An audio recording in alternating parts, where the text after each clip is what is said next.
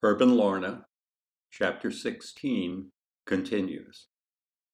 Herb built me a model of Speedy's reliable service. It was wonderfully complete. There were wooden cars, gas pumps with little rubber hoses, an air pump with a thinner red hose, cans of oil and antifreeze on the shelves inside, a grease rack, tires, tools, a trash heap of engine parts and old tires in the back, and, best of all, miniatures of Mr. Nuts and Miss Gumball. Tiny pebbles that Lorna had collected at the beach, each selected for its nut like shape, filled Mr. Nuts's head. And BBs, painted in gumball colors, filled Miss Gumball's.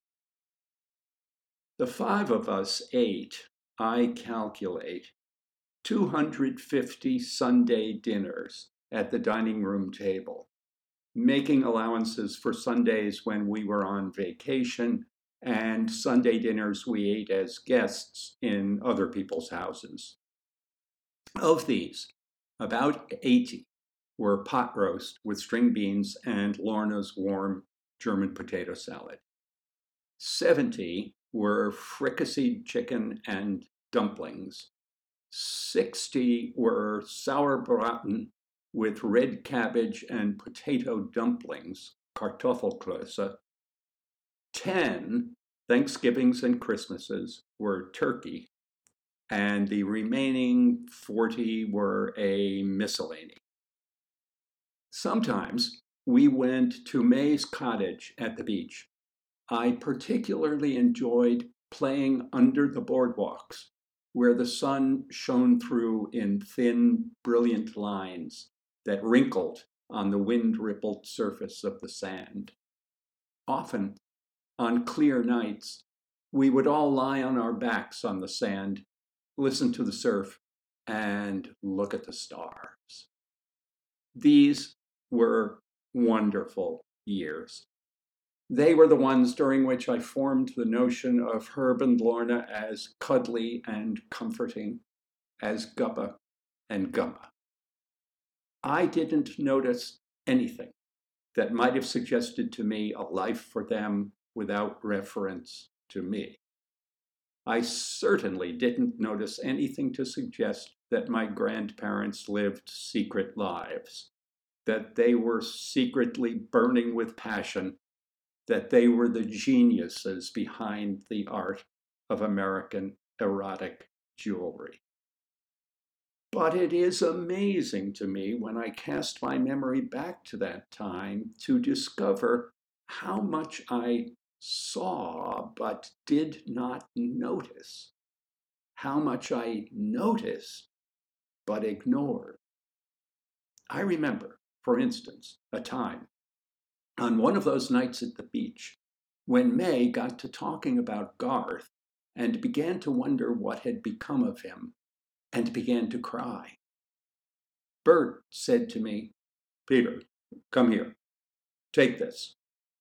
He gave me a bottle. Go carry this over to the other side of those dunes and, and bury it.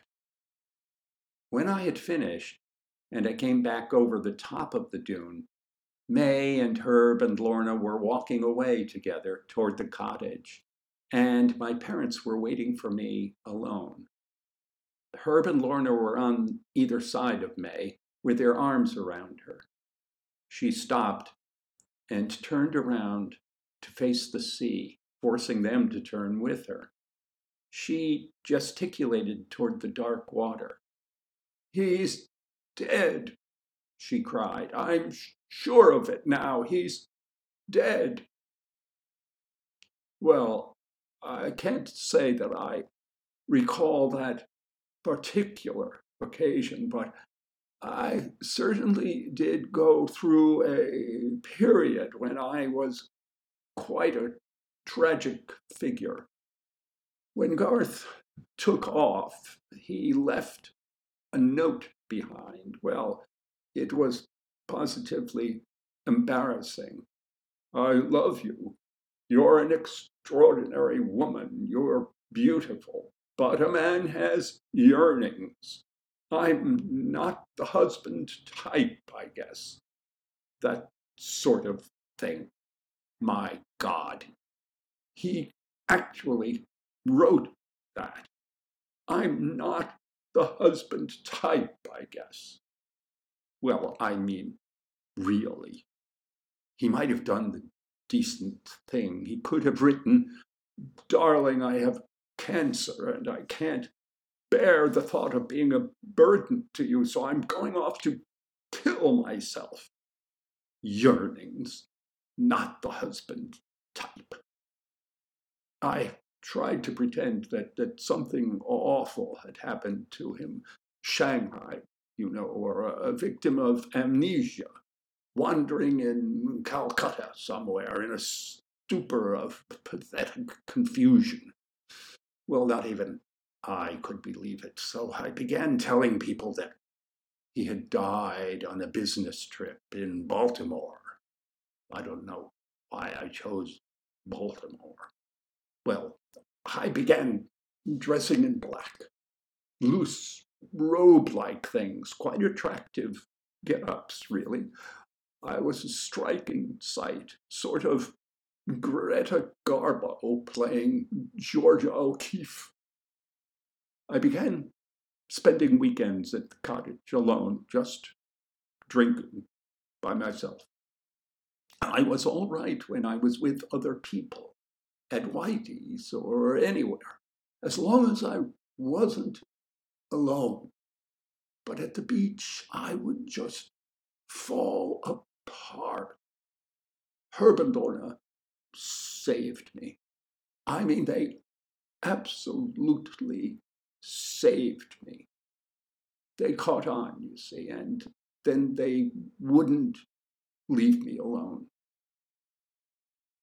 I certainly couldn't have understood all of that at the time, not even if anyone had wanted to try to explain it to me.